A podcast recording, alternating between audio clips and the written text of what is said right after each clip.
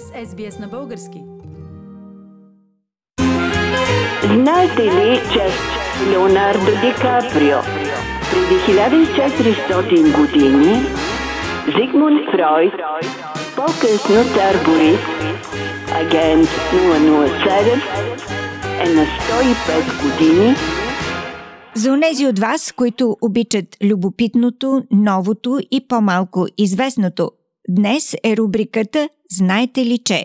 И, както обичайно, в нея ни гостува доктор Мария Стайкова от Сидни. С каква информация днес ще ни озадачите, изненадате или просто ще ни заинтригувате, доктор Стайкова? Добър ден, Фили! Статуите са били винаги израз на историческо величие и художествена изява. Но знаете ли кои са най-високите статуи в света?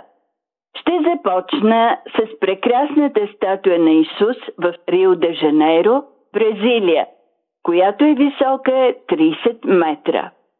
От 2010 година можем да се радваме, на 50-метровата статуя на мъж, водещ за ръка любимата си и с детенце в другата ръка, статуя, която символизира освобождението на Сенегал. За победата на руските войни при Сталинград по време на Втората световна война е издигната статуята Родината майка зове 85 метра. Статуята на свободата, която е подарък от Франция за новия свят и посреща пристигащите в Нью Йорк, е 93 метра. Композицията Петър Велики на кораба си е висока 98 метра. Миналата година я видях в Москва река. Чудесна! На върха на хълм в японския град Сендай – е издигната 100-метровата статуя на будиста Бодхисатва. 108-метровата статуя на Гуан Юин е в Китай. Богинята на съчувствието е с три лица, които благославят тези, които са на сушата и в морето. В Миянмар, в Бирма, на 13 метров трон е 116 метровата статуя на Лайкян Сеткяр.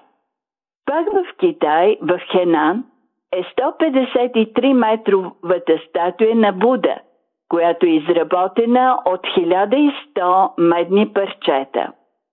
Статуята на Обединението на Индия припомня огромното дело на Садар Пател, който обединява стотици държави, градове, имения в това, което сега е Индия. Статуята е 182 метра, но с платформата си е 240 метра.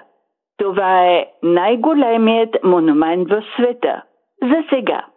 Но знаете ли, че в България се намира най-високата статуя на Богородица с младенеца? През 2014 година тя е регистрирана в книгата на Гинес в раздела Религия. Това е Света Богородица в Хасково. Скулптурата висока 14 метра и тежаща 80 тона е върху 17 метров постамент, който е Пераклес. Идея за паметника дава Георги Иванов, кмет на община Хасково от 1999 до 2015 година, а изпълнители на проекта са Петю Александров, Никола Стоянов и колектив. Монументът е тържествено открит на празника Рождество Богородично на 8 септември 2003 година и е осветен от митрополит Арсений. Доктор Мария Стайкова в рубриката Знаете ли че? Искате да чуете още истории от нас? Слушайте в Apple Podcast, Google Podcast, Spotify или където и да е.